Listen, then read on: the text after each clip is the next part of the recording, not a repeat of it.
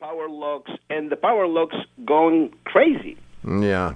So they just have a life of their own. They close uh, whether I'm uh, driving, I'm with the key on, I'm with the car off. Anyway, uh, it's crazy. So of course I went to a couple of uh, good guys, mechanics, Yeah. and they just scratch their head and say, "You need to go to the dealership," which I did. And guess what? Oh yeah, we need to change everything. It's going to cost you only 550 bucks plus labor. Yeah. Mm. So I say, okay, thank you very much for the information, and I called you. Is it possible to disable Yes. the electric thing? Yes. Sure it is. It's not like power steering. No, you you can if you wanted to. I believe on this car, you you can disconnect uh, the power door locks and still operate them by hand. Well, uh, if that's the whole solution, I think I'll wait. and during the summer, it works just fine. But these these things go up and down on their own.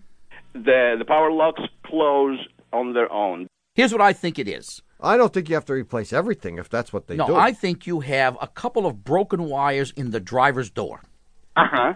You know where the where the in order for the power door locks to work, Yeah. you can operate everything from your driver's door. You That lock is the correct. Uh-huh. driver's door, it locks everything else. You unlock the driver's door, it unlocks everything else. And in order for that to happen, there must be wires going from the door where the switch is located into the body of the car. And Uh-huh. Yeah. they pass right through. There's a big fat harness. Looks like a, a, a salsicha.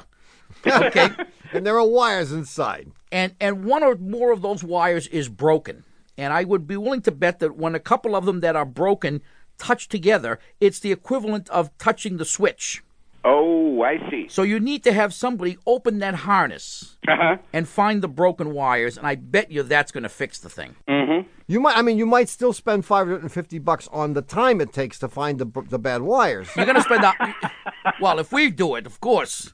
But you're going to spend a hundred bucks to fix this, and the problem is in that harness leading out of the driver's door. I'd almost be willing to bet on it. Fantastic. I wouldn't bet any money, but I would bet something, you know. Okay.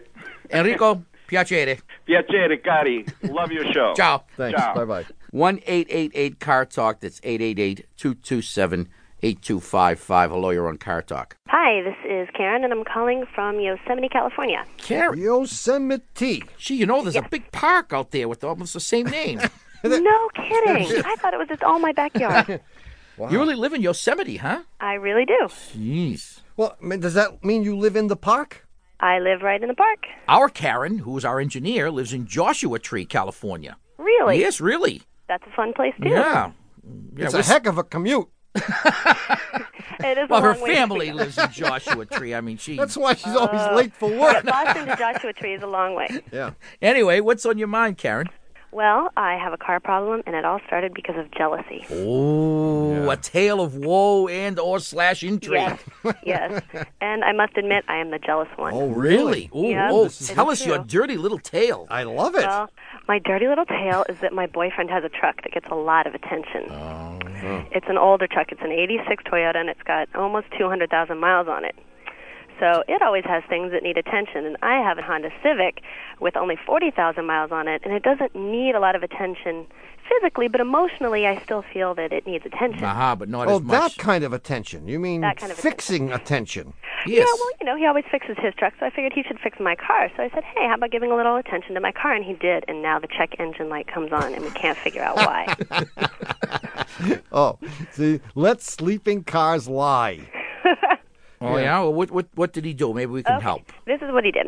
He changed the air filter and the fuel filter and the spark plugs and the distributor cap and rotor. You didn't do anything to make the check engine light come on.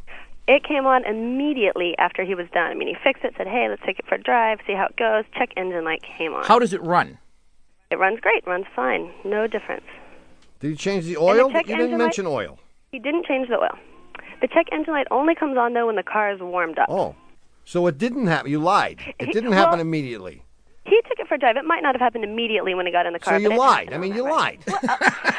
lied. Faulty memory, faulty memory. All right. so how do we make it go off?